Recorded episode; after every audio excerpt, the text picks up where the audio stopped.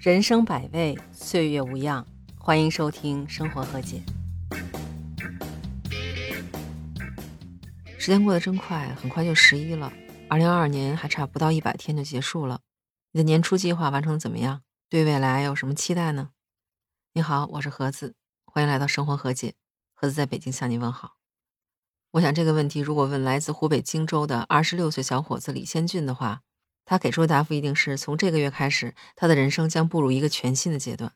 这个十八岁考入重庆大学视觉传达专业的小伙子，在工作了四年之后，决定重新参加高考，并且以高于当地本科线六十二分的成绩，四百九十七分，考入了湖北中医药高等专科学校。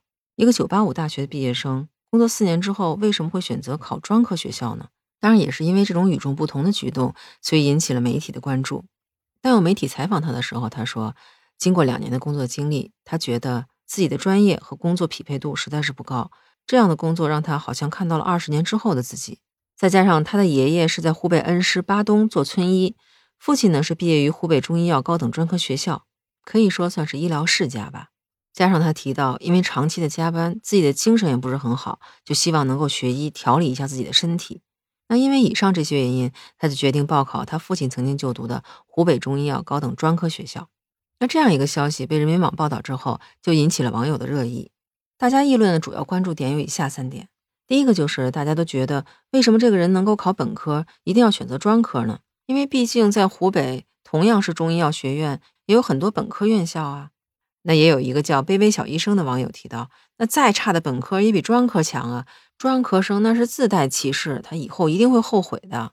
当然，也有人持同样的观点。觉得专科毕业的学生，那连医师资格证都考不了，还得去学个专专本，再考执业医师证。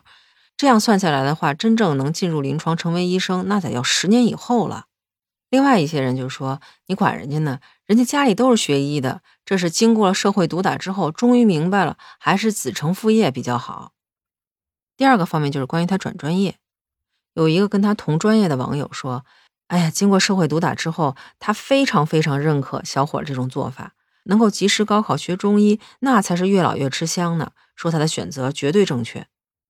就转专业这个问题，在记者采访小伙的过程中，他也提到过。他说，在十八岁的时候参加高考，他其实没有考虑过以后会怎么样。当时他就觉得，只要是考上一个好的大学，毕业之后找一个稳定的工作就可以了。但是经过过去这几年的经历，他觉得自己有了一个更明确的目标。所以他决定重新高考来学医。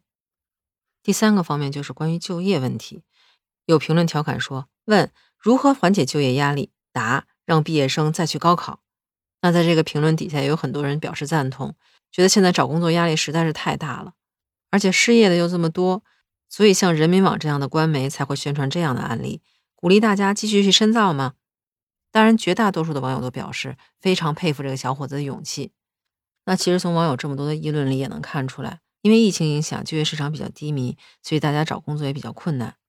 再加上用人单位在招聘的时候对学历要求又过于苛刻，所以造成很多专科生受到歧视，连考试面试的资格都没有。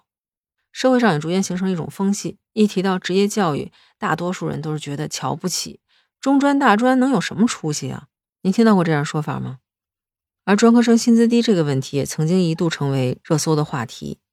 就连有些家长在教育孩子的时候都会说：“你要好好学习，你要不好好学习的话，以后就只能去读专科了。”这样的歧视就带来了一个后果：招聘录用了一些有学历但是没有实操能力的人，不能胜任岗位的要求；而那些有实用技术却没有相关学历的人，却没有机会把自己的能力展现出来。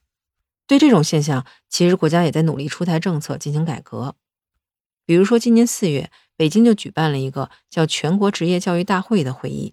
那这个会议的目的是这样的：要把职业教育做成大有可为，要培养更多的高素质技术人才、能工巧匠，还有大国工匠。那这样的话，其实也出台了很多的政策，希望把职业教育发展的更完善，能够成为一个中职、高职专科和职业本科一体化的这样一个职业体系。这样实际上也为专科生深造提供了一个更便利、更多元化的一个条件。这样的改革听起来还是挺好的，但我就是在想。其实专科生最主要面临的问题是就业问题。就比如说，有网友提到，专科毕业的学生是没有办法直接考执业医师证的。那他们所面临的选择是：要么我直接考本科，要么我就专转本，而且专转本的时间要比直接读本科长很多。像这样的职业壁垒，是不是在未来有可能被改变？比如说，据我了解，在澳洲有一种职业教育叫 TAFE，也有很多中国学生去那里读。中文翻译过来其实就是职业技术教育。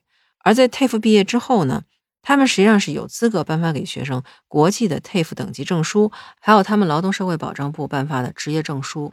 那这样的话，其实对他们就业实际上是有一定的推动作用的。加上当地蓝领的薪资其实并不低。有的技术工种甚至比白领的薪资还要高，所以也不存在什么歧视不歧视的问题。这样的方法是不是也值得借鉴呢？那不知道您对这小伙的做法有什么看法？对中国的职业教育又有什么想法呢？也欢迎在留言区告诉我。当然，如果您喜欢我的节目，也欢迎订阅和评价我的专辑。那今儿就聊这么多，下次见，拜拜。